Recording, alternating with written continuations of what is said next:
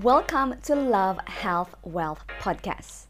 My name is Zia, an Ayurvedic practitioner, a yoga therapist, and also a dance therapy facilitator. Every Tuesday and Friday, we're sharing with you valuable information and inspiring interview, offering you a more holistic approach to love, health, and wealth, so that you can have the body and life you love and love the body and life you have. With so much love and excitement, let me present to you today's episode. Halo, selamat datang di Love Health Wealth with me, Zia, the holistic source for you to have the body and life you love. In today's episode, episode number 13, let me just check. Yes, it's episode 13. Kita akan ngebahas tentang gimana caranya mencari ideal relationship for you according to your Ayurvedic dosha. Kalau di episode-episode selanjutnya, I mean sebelumnya, not selanjutnya, backward, aku udah sharing tentang gimana caranya cari ideal um, career, the ideal life, the ideal apa namanya duit caranya maksudnya duit adalah caranya how to manage your money, how to grow rich according to your dosha. Jadi kalau vata, pitta, kapha itu kan ada tendensinya masing-masing. Gimana caranya mendapatkan semua itu? Kali ini akan fokus ke gimana caranya mencari ideal relationship tergantung apa dosha kamu. Nah, as always, kalau kamu belum tahu apa dosha kamu, Ayurvedic Constitution ya apa, sifat Pitta Kapha itu, kamu bisa nonton dulu. You can watch the previous episode, khususnya di episode 3 sama 5, buat tahu lebih lanjut tentang si ketiga dosha ini. Dan juga, kamu bisa download kuisnya gratis di website saya di ziakusumawardini.com forward slash body dash type dash quiz, body type quiz, atau bisa klik linknya di caption di bawah. Tentu aja karena di Ayurveda ini nggak ada yang bagus, nggak ada yang jelek. Sebenarnya any kind of relationship is fine. Tergantung apa tujuannya, apa yang pengen kamu cari dari relationship ini. Nah, buat di video kali ini, karena channel Love Health Wealth itu is all about helping you become your best version of yourself, helping you to live a purposeful life, helping you to live the life that is true to your calling gitu kan. Jadi the, everything that is related in this channel is really designed to help you become your best version, right? Termasuk dengan relationshipnya, termasuk dengan orang-orang uh, yang ada di sekitar kamu. Orang-orangnya adalah orang-orang yang bisa make sure buat membuat kamu, mensupport kamu menjadi best version of yourself. Jadi kalau kamu misalnya nyari relationship yang kayak misalnya um, make you just feel good, not necessarily make you like feel challenge you, for example, challenge in a way that it support your growth gitu kan, then this video is not for you. Karena ya this is not our goal. Our goal with this channel again is not just about you but how you can contribute to the bigger society that we're a part of. Sekarang kita langsung aja yuk cari tahu apa sih ideal relationship siapa? What kind of dosha the ideal dosha for you if you're Vata, Pitta, and Kapha?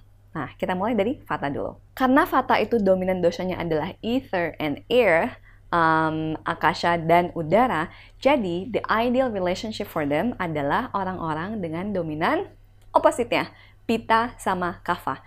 Kenapa? Itu semua balik lagi ke konsep balance, ke konsep keseimbangan.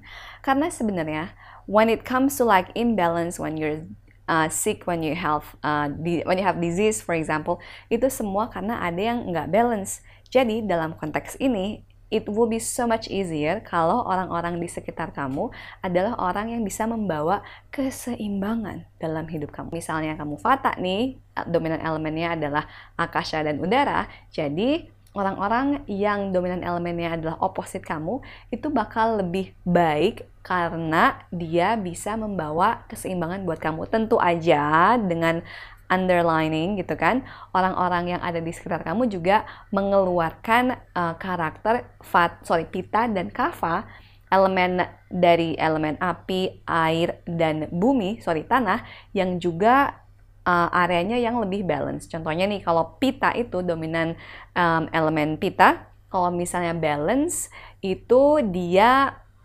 jadi sangat goal getter. Nah, kalau lagi imbalance, jadi marah-marah ya tentu aja kamu nggak mau just hang out with dominant pizza people just because you're Vata, for example. Tapi kalau misalnya mereka bawaannya marah-marah ya, ya jadi nggak balance juga ya, Bo. Main concept is Find the opposite element, find the opposite dosha from you yang juga expressing their balance quality. Contoh nyatanya orang Vata misalnya dia tuh bisa punya banyak ide banget gitu kan, tapi punya kesulitan untuk mengaplikasikan ide-idenya dalam dunia nyata.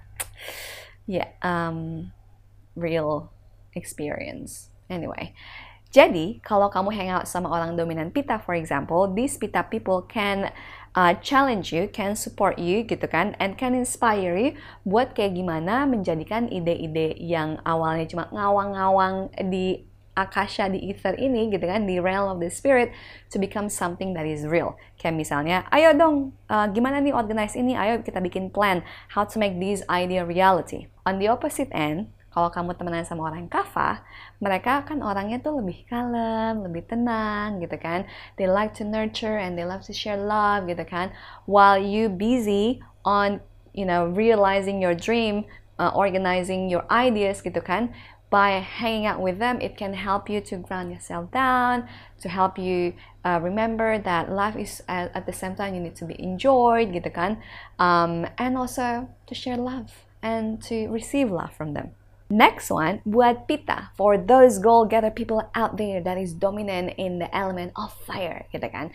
Nah, orang dominan pita ini karena elemen utamanya adalah api, mereka kan panas banget, goal-getter banget gitu kan. So, how to make their life balance is to have more chill in their life, is to have more unpredictable things, to have more joy and fun. Not that orang-orang pita itu nggak bisa having fun gitu kan.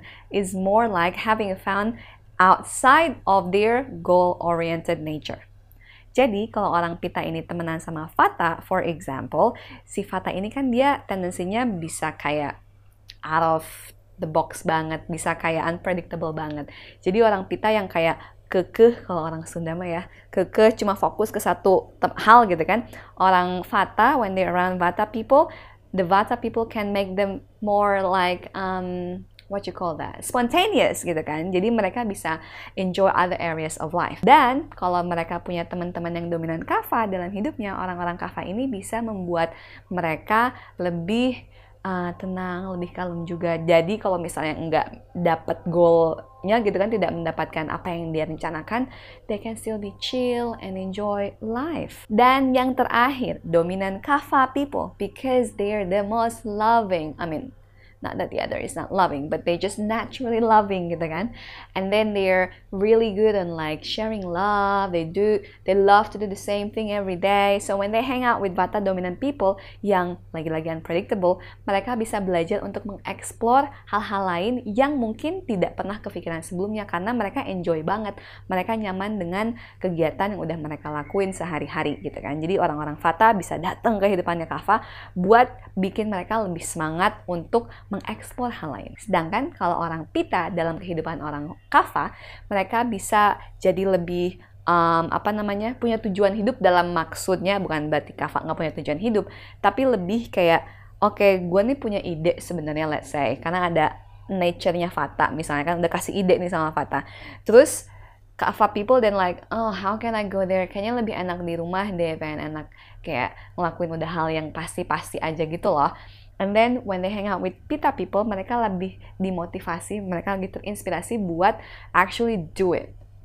Actually, like this is a really good combination. Kadang aku suka iri sama orang dominan kava karena mereka itu uh, orang yang paling banyak energinya sebenarnya ya. Kalau mereka um, actually know to regulate the energy, they actually have endurance to do things over long period of time. Kalau orang kayak saya gitu kan, saya dikit-dikit harus istirahat gitu kan. Olahraga dikit misalnya atau udah over like two hours and then I need to rest a little bit yoga nidra gitu kan kayak barusan. Saya habis yoga nidra setengah jam gitu kan.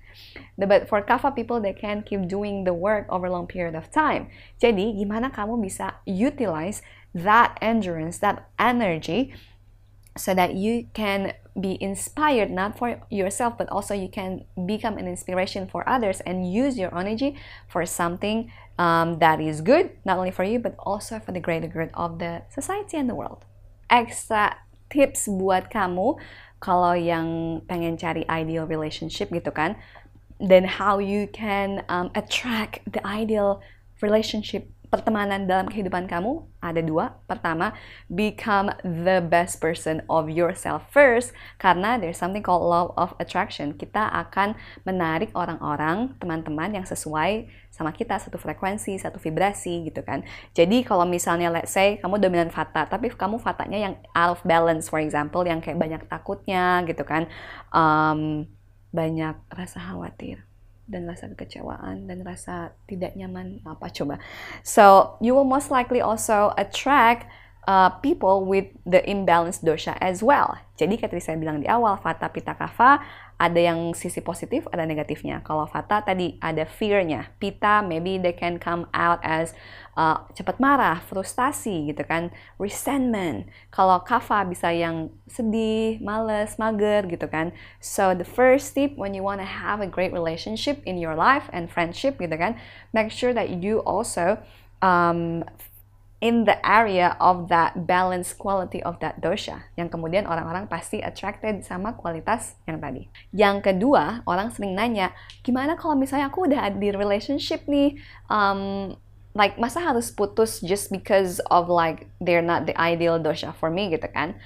Well, it really depends on you. Like I can't make a decision for someone's life, especially relation, especially marriage gitu kan.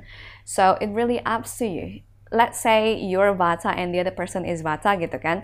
So the best way for you let's say because you wanna like um, apa namanya masih di relationship itu ya focus on yourself in terms of like gimana aku bisa menjadi versi yang lebih baik dari diri aku yang kemudian orang tersebut mungkin hopefully inspired by you to become the best version of themselves as well hal yang aku pelajarin dari relationship gitu kan adalah when you try to change someone gitu kan lo nggak bagus ya lo harus berubah lo tuh sampah gini-gini apalah. And then just putting the shit about themselves to their face gitu kan. That's not actually going to change them. The, especially with your partner sometimes what they need is isn't like a coach in a relationship. Jadi always do your best to just focus on you gitu kan. So um so that they can see you as someone who walk the talk. Jadi apa istilahnya? Jadi guru gitu kan yang mencontohkan dibanding yang ngomong-ngomong dan cerewet gitu kan. Nah, ada satu analogi yang pengen aku sharing yang uh, my former partner often say to me, and this is something that I found it very interesting and and I find it very true at the same time. Jadi kayak imagine uh, you're um, using a laptop gitu kan, kamu ngetik pakai laptop. Kamu kan, let's say kamu punya sebuah kerjaan dan kamu menggunakan sebuah laptop gitu kan. Terus, let's say load kerjaan kamu naik dan um, kamu harus menggunakan uh, laptop ini harus lebih cepat misalnya. So at the beginning maybe you help this laptop to improve their software. Mungkin ada yang harus diupdate gitu kan, um, apps-nya atau si operating systemnya gitu kan. But maybe at some point if let's say you keep on growing gitu kan sebagai um, human and also your purpose in this world gitu kan dan si current laptopnya tidak bisa adjust sama demand kamu gitu kan especially after you try your best to improve uh, the software gitu kan, then at some point maybe you need to change a hardware. Akhirnya kamu harus ganti laptop baru gitu kan.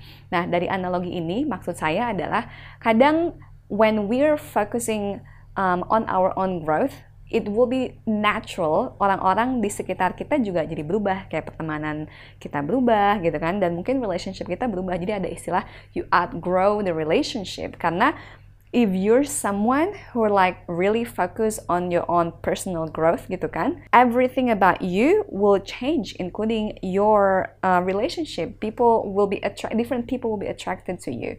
Jadi the key again when it comes to like how to find the right the ideal partner the like the ideal relationship become that person per first gitu kan. Like tanyakan ke diri kamu sendiri kayak aku udah sesuai nggak buat orang ini? Aku pengen jadi orang yang aku pengen attract uh, suami misalnya atau pacar yang seperti ini ini. Tapi kayak gue kayak gitu nggak ya? Am I that person? Aku cocok nggak sama orang ini? Karena kalau misalnya nggak nyambung tidak sevibrasi gitu kan itu juga nggak akan bagus buat dinamika relationship buat kamu dan juga buat dia.